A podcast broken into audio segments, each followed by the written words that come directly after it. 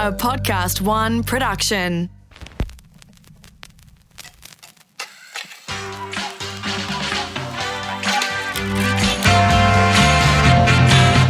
Hi, I'm Christopher Pyne, and welcome to Pyne Time. For years, I've been on the receiving end of a barrage of questions, some would say abuse, from the media and other politicians. But I've tried to keep it together, and hopefully, I've had a successful career in politics. But now I'm out of the game, and I'm risking it all to step out of my comfort zone and embrace a new world of media to turn the tables on my guests so you can hear for the first time stories that you've never heard before as they succumb to what some people are kindly describing as the Pyne Effect.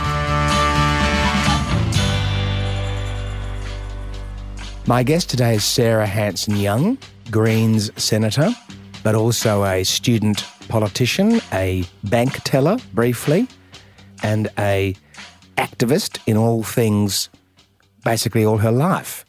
Sarah, welcome to Pyne Time. Well, thanks for having me, Christopher. It's, great to have you. Oh, it's great to be here. It's um, it's it's one of those things that um, you know, uh, when you left politics, I thought, what do we, when will I see Christopher again? Oh. Here we are.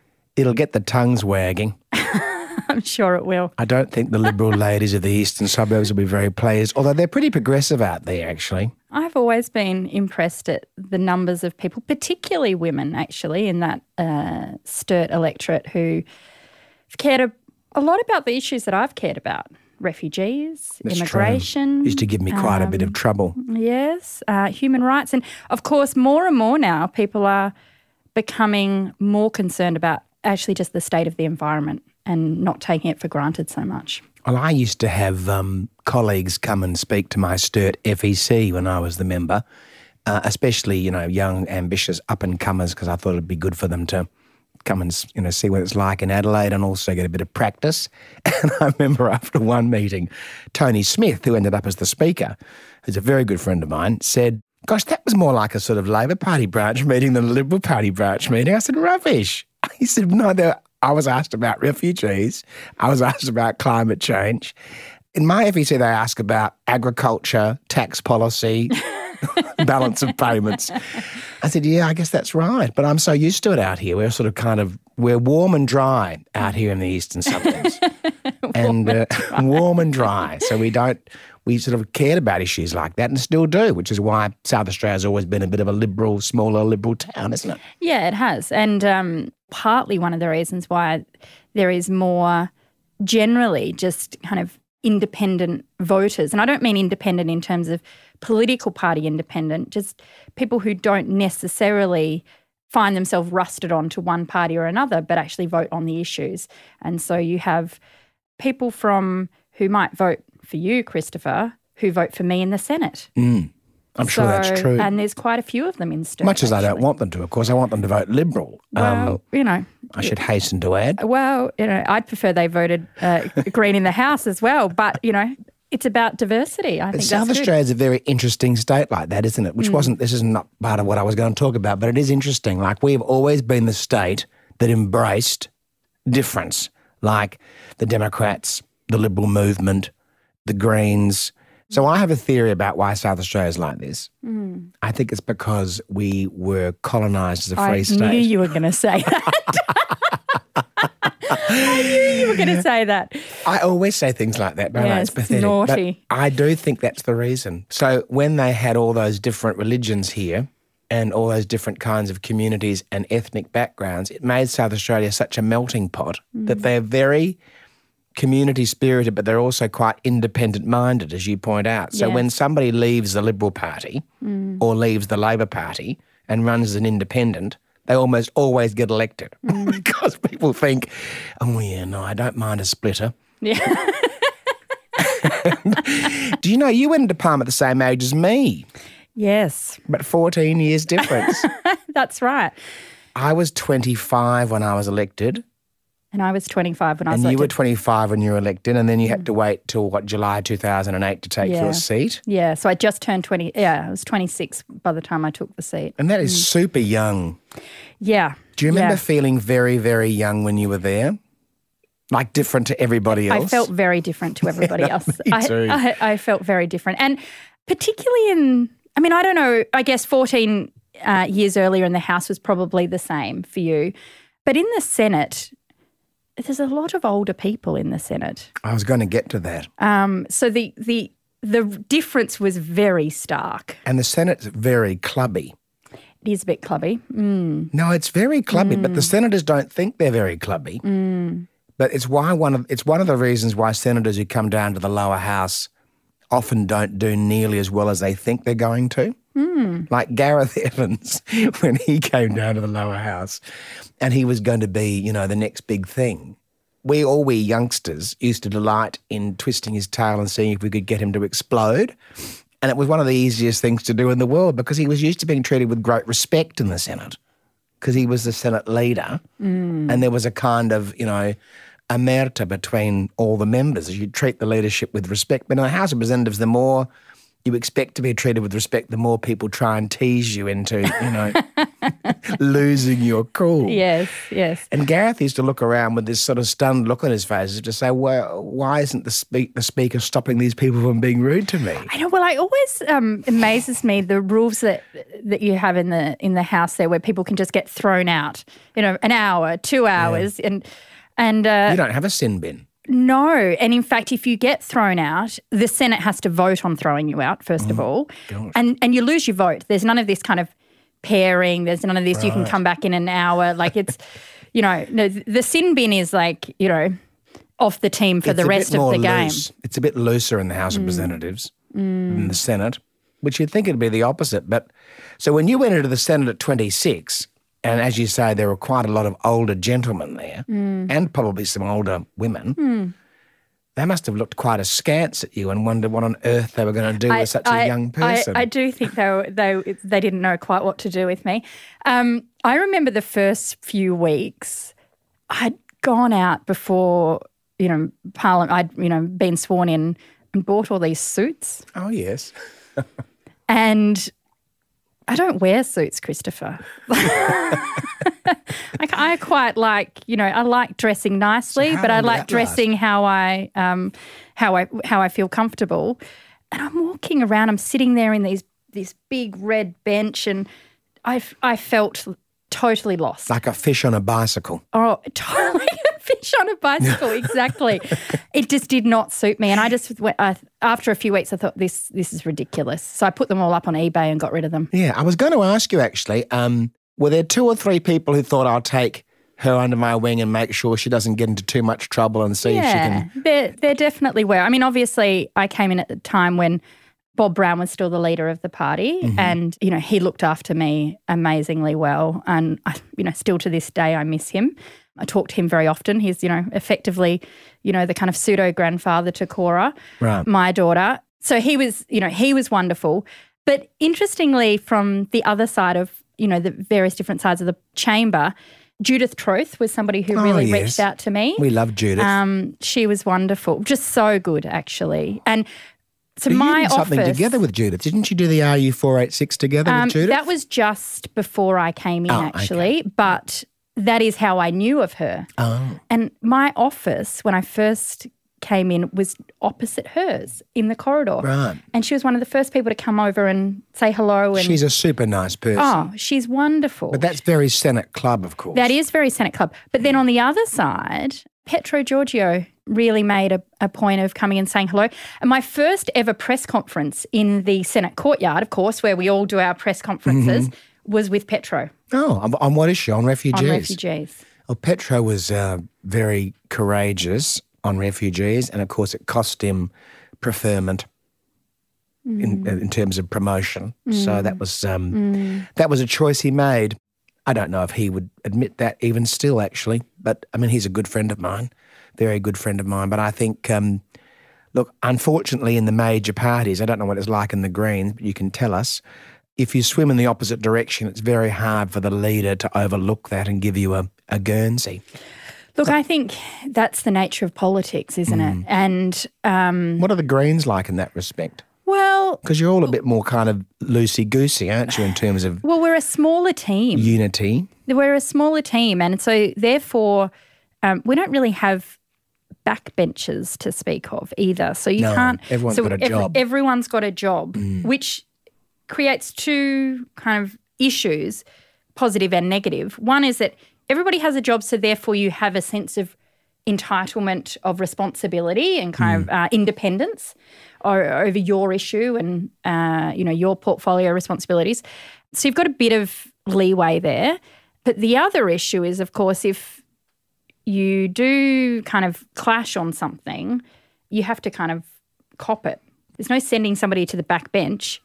You've just got to work it out, and you know if if uh, And they do. And And, and I think we're pretty good at dealing with mostly behind issues. closed doors. Mo- we try and keep our dirty laundry to ourselves. Well, yeah. actually, it's interesting. You're quite secretive, the Greens, and in as much as you've had leadership tensions over the years, and yet when, when we have leadership tensions, which have been rather obviously transparent over the last 12 years, and the Labor Party clearly has as well, I mean, the whole world knows about it, like from a daily sort of, it's like watching a soccer game or something, Hmm. you know.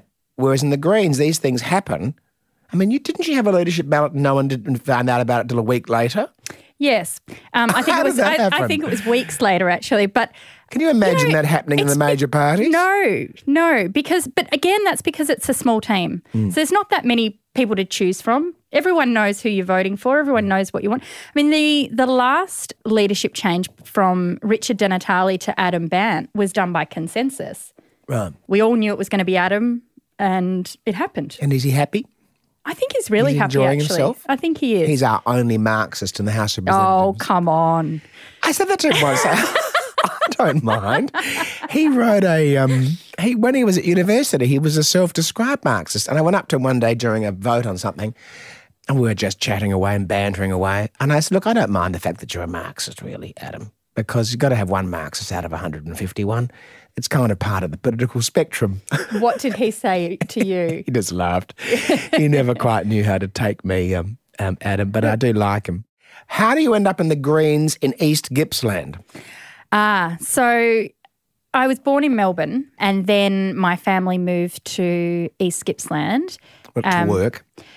to to work, but also my parents were Tree changes. they were tree changers, original tree Ah, changers, Right. and wanted wanted their kids to grow up in you know in the country actually, and not not in not in the city in Melbourne. Um, It's a long way from Melbourne, East Gippsland. And back then, when um, in Dad's uh, Mazda 808, it was a long drive. it was a long drive. So yeah, so I grew up there. Um, we kind of had a property that was about an hour, an hour and a half out of the township of Orbost, and so I was homeschooled for much of primary school actually, because there was no primary school. Um, and then when high school came around, I moved into the local town. And Orbost is a it's a timber town, or it was then. It's not as much anymore, but it was then. And so I was going to the local Orbost High School, and there was really two industries in the town at that point. It's it's diversified a lot now, but there was the logging industry and there was the dairy farmers. Right. And I was the kind of token greenie You were kid. the sole green. so um, yes, I learnt a lot about diplomacy You must have very learned early to on. run fast. Yeah, I um, you know, I learnt that despite where you come from, you can always find things to connect on, Sure. and that's really that's probably the strongest thing I've taken from from those years. And thinking back now, I was there at a time when the industry was drastically changing because of technology Timber and dairy. timber and dairy. And if you just take the timber industry, so when I was seven or eight, there would be 40 guys, and they were guys, who'd be employed week on, week off to go into a logging coop. And they'd camp out there and they'd, you know, they'd chop down the trees and they'd camp there for the week and they'd go home back into town and, you know, see their families for a week and then they'd go out. By the time I was in late high school, the technology had changed so much that they only needed two people right. because the trucks had uh, the saws on them, and you only need two people in case there's an accident. Right. Otherwise, I could have had one. Otherwise, you'd just have one. So that is so the transformation that that meant for local jobs and the economy was huge. And a lot of people lost their jobs. A lot of families lost their, lost their livelihood. And while there was a debate about the environment raging and you know forestry, actually the real issue was the economy and the technology just taking jobs. So the town took quite some time to then have to re-establish itself. And what did it move into? Well, um, Or did it just get smaller? It's gotten small. It did get smaller. It started to grow again now, um, and it's local tourism has become a real uh, boon in the area.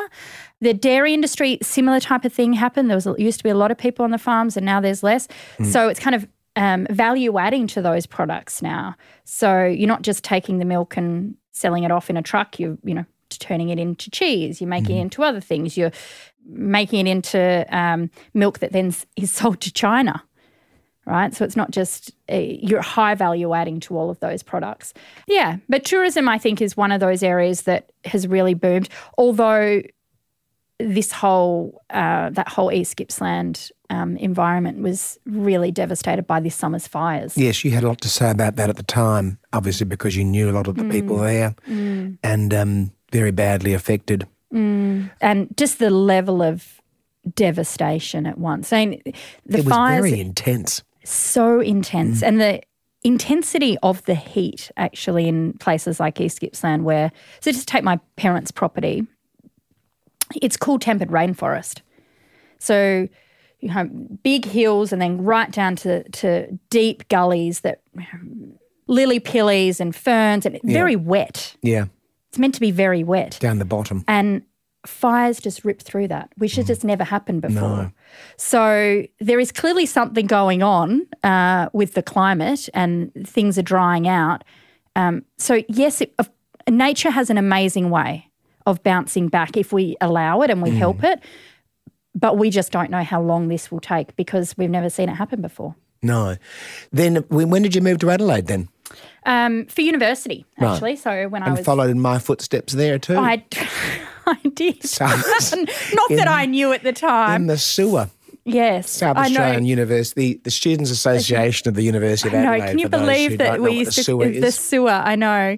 Natasha Stott Despoja, you, Penny. Penny Wong, even Andrew Southcott was involved a bit in the sewer. I'd actually uh, decided to only come here for twelve months. It was it was a I'd put my I'd been accepted to a course at Melbourne Uni, but I'd wanted to kind of branch out a bit, come to Adelaide, and so I deferred my Melbourne Uni course for twelve months, Never looked back. and I never looked back. I loved it. I just fell in love with Adelaide. Is it because of the size, do you think? I think it's the size. It's, it's enough the to be big enough, but not too big. It's perfect. It really is perfect. And, you know, before I'd been here two weeks and got a job at the Adelaide Central Market, Oh, yes, which is so fantastic. stall 49, Reg Muller's it was at the time. Right. We called it Reggie's Veggies. and um, I worked there for four years. Is that right? Yeah, What, yeah. from 18 onwards or something? Yeah. Is that, oh, before you were the bank teller? Yeah. I can't see you was a bank teller. no, I didn't. It, I didn't really like it very much. I can't see it. I didn't really like it. There's really nothing like wrong it. with being a bank teller, but it just doesn't sort of fit with my image of you. no, I so I was on. You were um, always a bit cheeky. Uh, it wasn't for me, partly because actually, you know, working at the market and doing that type of, you know, that's how I paid to get myself through university. I was a cleaner. Yeah, you know, we all do these jobs, right? I loved Because it. It's um, I don't know, it's part of growing up and It being a young adult, and you know, having to balance different priorities and pay your bills. For me, it was you know being able to pay my rent. But when I went to do the teller work. Um, I was one of the relief tellers, so I'd go from branch to branch depending on who was sick that day, kind of like relief teaching, but relief, you know, tellering. And you didn't get to Have any relationships? have with any anybody? relationships with Yes, anybody. Of course. So uh, the customers or the other st- the staff. So yeah, it wasn't for me. That doesn't sound like fun at all. It wasn't really. So were you a bit of a radical at the uni? Um, Were you in the Greens or the well, the Greens Party? the something? Greens didn't exist at the time. must Actually, have existed at the time. not not on- not on campus. Is that Not on right? campus. No, no, they didn't. Where did the Greens go? Um, they didn't come on until basically until I was I'd left. Actually, oh, so you got elected as a pseudo independent. I did. Yeah, Natasha Stott Despoja. Yeah. So I re- first ran. I don't know if you remember, but there was yes, and then there was the Big I Independent. Yes, that's right. Um, so I f- was first elected with them as environment officer, Right. and then I um, Split. then I ran on my own. Right. Yeah. I always surprise for everybody by getting elected. Do you know what my secret was? Because I know you were the president, I was only the vice mm. president. Whenever I thought I was going to lose, I would put around a rumour that the engineers were out to get me. the engineers are really good. Lots of them were good friends of mine. And they'd say, Why are you saying that? I said, Oh, no, it's terrible. The engineers are out to get me. I said, So all the lawyers have got to vote for me. Otherwise, the engineers are going to get rid of me. Yeah. And all the law students would say, That's outrageous. Why are the engineers out to get you? I said, No, no, they hate the law students. So all the law students who couldn't otherwise be bothered voting Would would, all go and vote Yes. because otherwise they're trying to knock Pyney off. Mm, mm. so you were president for how long? A Oh, year? those student elections were crazy? They were crazy, and you learn a lot in student politics. well, and Adelaide, of course, at the time, it's you know. VSU, thanks to your, your lot, Mm. um, has uh, a lot of responsibility to take for, for killing the campus culture, I must Voluntary say. student unionism for those listeners who are not as au fait with these matters as we That's are. That's right. Um, but back, but back in the day, like when I was there, and I'm sure it was the same for when you and Natasha and others were there, the uh, participation rate in the student elections at Adelaide University were the highest uh, voluntary election participation rates in the country. Is that right? Yes. Oh, they've dropped right down Yeah. now. So it was like 20, 25%, which is just like that's higher than some. I used to love student elections. I thought they were riotously good fun. And they were. They because were. it was like But how I love elections. Me too. But it was like kindergarten for um, school. Student politics was like for real politics, right? And I know I shouldn't admit that. but how you behaved in student politics really did set the scene for how you behaved in politics. Because if you were a person who's prepared to, you know, do a deal and break it, in student politics, you never you never got out of that habit. Mm. So there were people I would stay away from because I'd think, oh, I remember you from student politics. You were no mm. good. Mm. So t- on elections, your first election, 2007, was close, Yes, yes. Uh, I but mean, you've had a couple of close ones. yeah, What was what was the hairiest? I think the 2013 election was the hairiest. You for me. almost lost then, didn't you? Yeah. It took about a week or so for them to declare Yeah. your seat. I kind of knew on the night that I was going to win, but to make it, you know, to feel 100% certain, I really wanted to see some of those, um, uh, the absentee votes come in. And the advertiser always says you're going to lose. But they always used to say that about me as well. And I could never work it out why.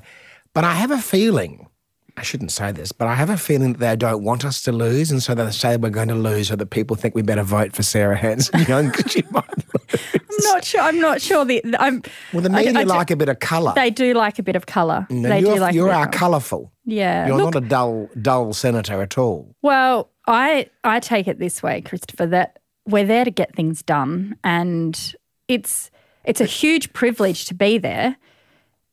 It is. It comes with it comes with sacrifice. And my daughter was born on the campaign trail in 07.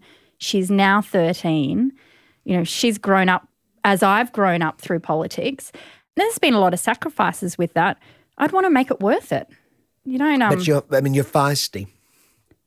well, you I know, mean, and we, it goes we back to that original conversation about the clubbiness of the Senate. Mm. So, I mean, you would have. I thought when I got there in 25, at 25, I thought I knew everything. And I was very overconfident, which Mm. will surprise everyone. and I'm sure that John Howard and co thought, well, that man needs a bit of time to sort of come off the boil. but uh, I never really did anyway, but I got along quite well with people. But I'm sure when you hit the Senate, a lot of people must have been thinking, goodness gracious, what do we do with her? And but you've never really taken your foot off the accelerator, right? You've always been in your face.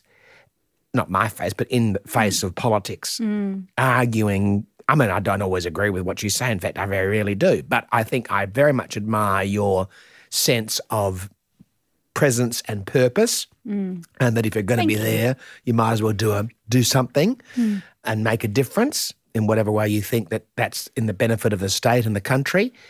And Do you think that's why some of the men in the Senate have found you difficult to handle and have actually tried to, I think, crush that spirit Mm. over the years? Yes, I think that's a fair assumption. I think when I first came in and for quite some time, there was a sense of, oh, who the hell is this upstart? Oh, well, we'll just have to rough her up a bit and, you know, shut her down. I don't respond well to that. Doesn't seem, don't, you don't seem to have, no. you know, look, I grew up in a small country town where, and my parents just, uh, you know, nothing was ever handed to you. You make your own fun. You want something done, you do it yourself. And if you can find some people to work with you, well, you know, good.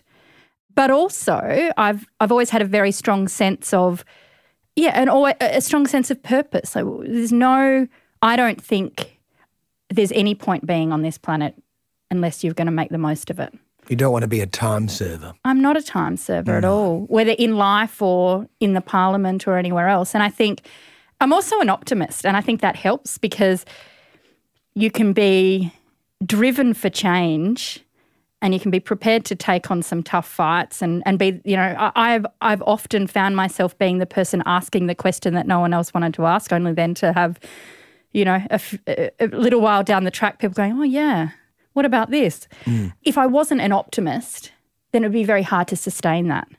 So I've got, I, I feel very lucky. Cora is an optimist as well. She is a um she's a remarkable human being actually. And I think one of the things about being a parent has really taught me to be clear about why I'm doing things and reminding me that yes, there is a purpose. Why am I doing this? Being able to articulate that. She asks a lot of questions. Lots of kids do. Most kids do. Um, and being able to have an honest conversation about that, I think, is really grounding for any parent, but particularly a politician. It's also important for them to. Un- I've got four children, as you know, for them to understand that it's more important what they think of themselves than what other people think of them. Yeah. And in politics, that's really heightened. Yes. It's acute because they get their parents get criticised constantly, and uh, and the with the internet now, of course, they can read all these things being written about their parents, and if they're not grounded and believe in themselves, then they you know, could really go quite off the rails. Yes, and I, you know, you were asking about the kind of some of those men in the chamber who mm. wanted to shut me down, and you know, really spent quite a few years Picking away. picking away, mm. and you know, for a long time. But time, I could see that too, by the way. I mm. mean, despite the fact that I wasn't in your party, everybody else could see that was what was mm. going on. It was mm. because you were a feisty woman, mm. young, in the Senate, with opinions, and a lot of those clubby men were thinking, well, if we all band together, eventually she might give up. yes, well, But that didn't work out. No. And, you know, for a long time, I just, I thought, oh, it'll go away. They'll, they'll wear themselves out. But it culminated But in it that culminated. terrible Leyonhjelm disaster. It did. And that was really for me, when I called out what he had said, that kind of behavior had continued and continued to get to get worse. And once I called it out, I kind of knew I had to I had to follow through now. Mm. And I'm a, I'm a much I'm in a much better position now than I ever was. I think because of that, I feel stronger. I feel uh, more driven, and you know, and and coming back to Cora and what you teach your children and what they teach you. When I told her what was going on, because it was in the papers, it was everywhere. Shocking. I, and she was going to school and being asked about this. Like I, she had to know what it from my my side of the story. And it- I said, you know, honey, we don't let the bullies win. So, do you think that was the culmination of a constant turning up of the temperature in the Senate chamber by that blokey, clubby? Um, and not all of them are like that, of. Oh course. no, of course not. A very few of them are, but there's enough of them to create a foundation where people think they can get away with something. Yes. And I thought, having watched this for years, thought to myself, well, Sarah doesn't want to hang a lantern on that because she doesn't want to be defined by that kind of argument because she wants to talk about the issues. Whether I agree with her or not, that's fine, but that's, you know, she's entitled to do that.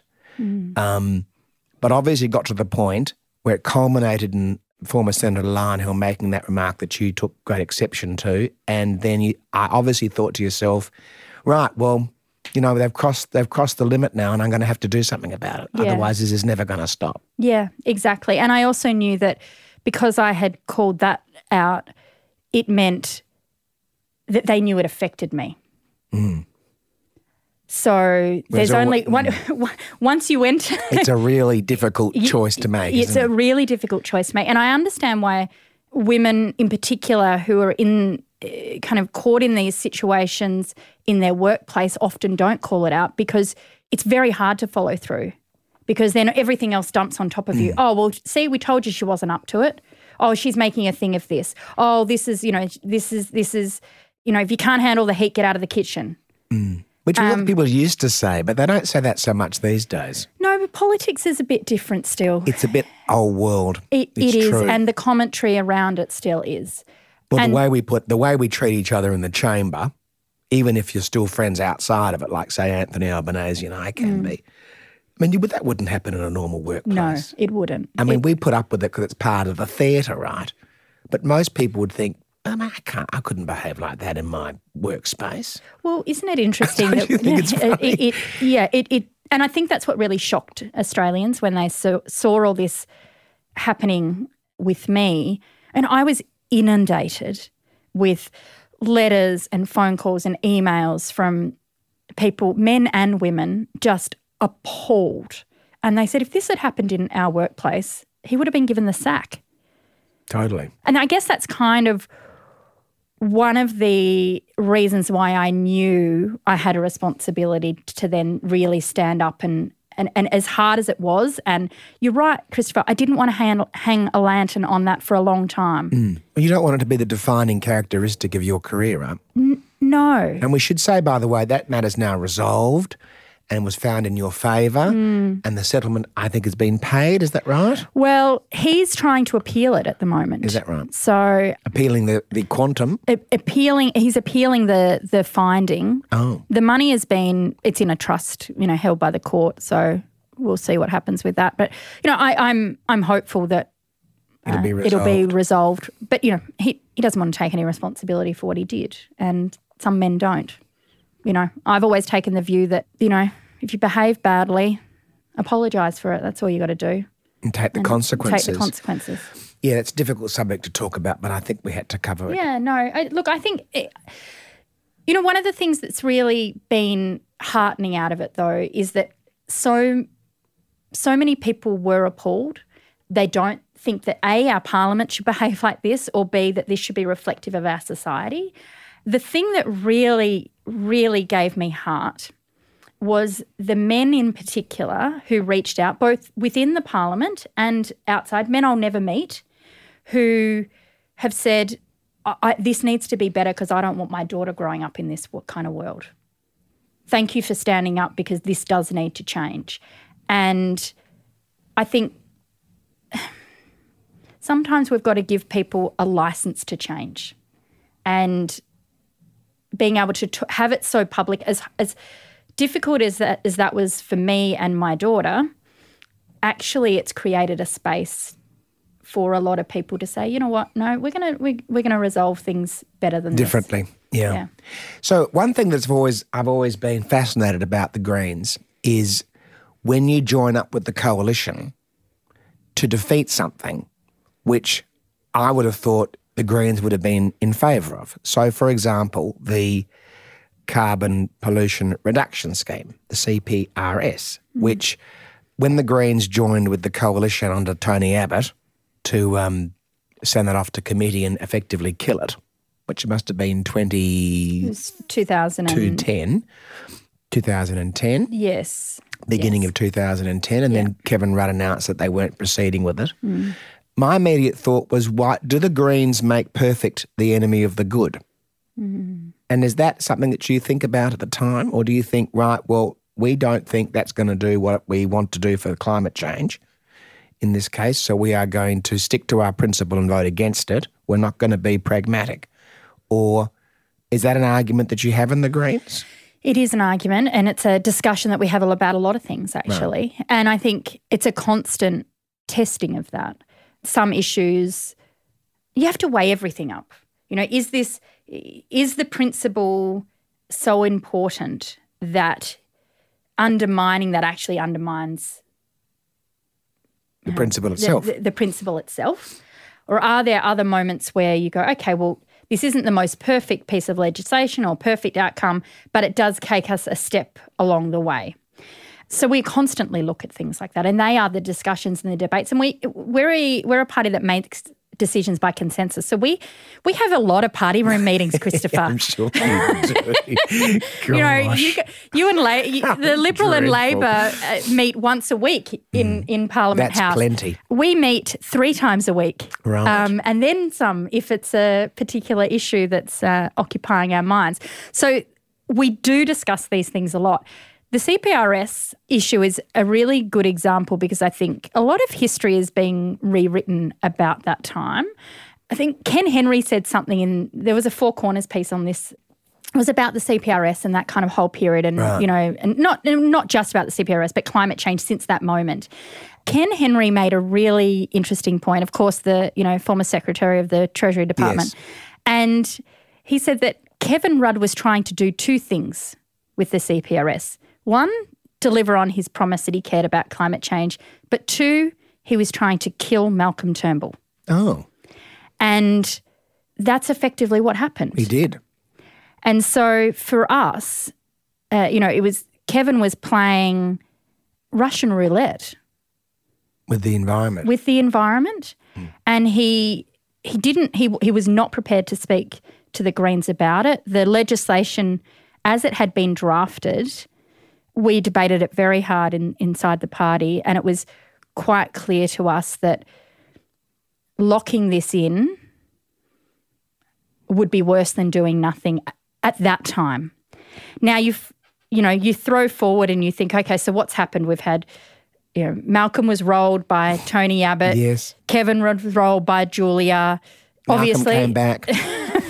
and of course, in 2010, the Greens implemented far superior legislation on climate change with Julia Gillard, but that was torn down. Well, that was one of the reasons, of course, that she went under the chariot wheels as well. But it was a very tumultuous time. It was. As I've written about in my book. It, it, it was indeed. So, I mean, I, I think about, you know, was that the right decision? Uh, People ask a lot, you know, is, was that, it was, in hindsight, was that a good decision? It was the decision we made at the time because it was the best decision then. And I still think it was. I'm not going to cop anyone's criticism that it's the Greens' fault that you know the L- Labor and Liberal Party roll their own leaders, and that's not that's that's not that's no, not I our think fault. we can take responsibility for our own actions in that respect. And you've only been there two years, right? yes. So Yeah. you were very, very early in the piece. Now, what's the ambition for Sarah Hanson Young? What does the future hold for you? How much longer do you want to stay in the Senate and be leader of the Greens, or are you happy to do what you're doing I'm, now? I'm do you want to have a second or third career, bank telling, politics, and then something else? I, you know, having my own podcast sounds pretty good, Christopher. You're doing Um, very well. Shy time. We shy call it. time, that's right. Um, not for the shy-hearted. Um, um, look, I, I'm really quite, I'm really quite happy at where I am at the moment. Obviously, the last election was a huge vindication for me. Uh, Well, you, you know, had a came, great result. I, I, I, I really felt like South Australia backed me, and I'm forever grateful for that. And it had come off the back of dealing with a lot of this stuff in the Parliament, and I feel like now with oh the, gosh, it must have been a very um, it was a stressful time. it was a very very full on 12 months you know between the Leyonhjelm case. In fact you know in the middle of the election campaign 2 weeks out from polling day we had the trial. And I was in the witness box for 3 days. Like in the it was just it it was an incredible 12 months but I'm stronger than I've ever been. And I'm a better politician than I'm ev- I've ever been. I'm better representative s- from South, for South Australia. So, yeah, I'm pretty happy where I am. I've got another five years of this, and then you can wait and see. yeah, I'm I still love it, you know? I think 13 years, it'll be 18 by the next election. Mm. You'll probably start thinking after that, I wonder how, if there's something else. Yeah, I don't know. But for now, For I now, just love happy. it. I got to the point where at 51, I thought if I'm still in politics at 65, I will have been in Parliament for 40 years. Mm. And I'll look back and think that wasn't very imaginative. Mm. there must have been something, there must have been something else out there for It's- me. It is that, um, but politics is changing too. You know, how we engage with the electorate, how we engage with each other. It's it's changed a lot in the 13 years that I've been there. And it's definitely, I'm, I definitely do the job differently than I did when I, in my first term. And you also have fun with it, right? Yeah, I love it. Which is a big thing. If you can turn up to work every day and think it's going to be fun, even if it's a nightmare, Yeah. and you still I mean, there are, and you still go to bed at night thinking, "Oh well, this is the greatest job I've ever had." yeah. Then and it keeps you going, and that's why I see you and I and people like us. We can go on forever doing that. Yeah, I I think being an optimist helps. I think being someone who's not afraid to speak out helps because you always can prepare. You can spice things up pretty quickly. When I wrote my um my book, The Insider, which is coming out at the end of June, we had seven leadership changes in twelve years. Wow, Crazy. wow. Every one of those days was a nightmare. Yeah. Oh, then you know there are days that are awful. The last one was the worst when Malcolm was um, uh, changed because that didn't happen in a day. That was like a battle of the Somme. That went on. that, was, that was Monday to Friday. It was a terrible, terrible week. Anyway, thank you so much for joining me on Pyne Time. Thanks for having me. I've really enjoyed it. It's been good fun and uh, good luck. Thank you. Pyne Time was presented by me, Christopher Pyne. Audio production by Darcy Thompson, produced by Matt Dwyer and the ever patient executive producer, Jennifer Goggin.